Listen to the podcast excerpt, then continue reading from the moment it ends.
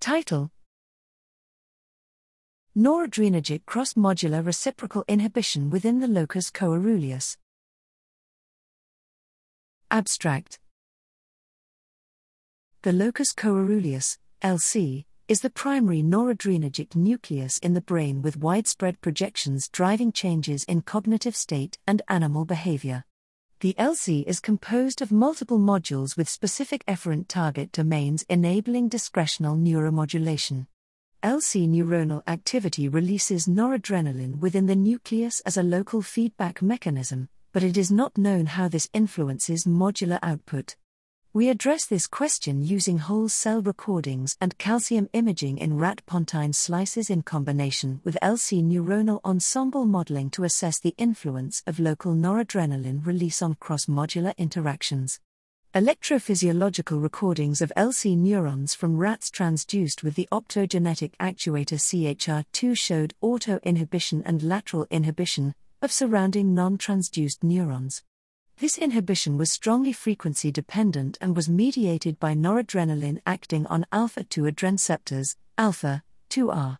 To allow calcium imaging of LC neuronal ensembles, a canine adenoviral vector strategy was developed using the PRS promoter to drive selective expression CAMP6S.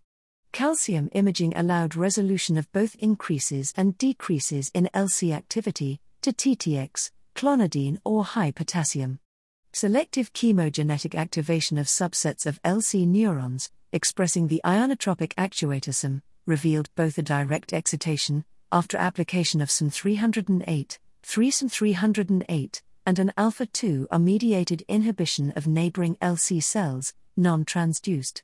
Differential retrograde targeting of SIM or CAMP6S to specific LC modules showed the presence of strong, reciprocal cross modular inhibition, shown for the LC olfactory bulb versus LC bulbospinal modules, and a subsequent rebound activity inversion.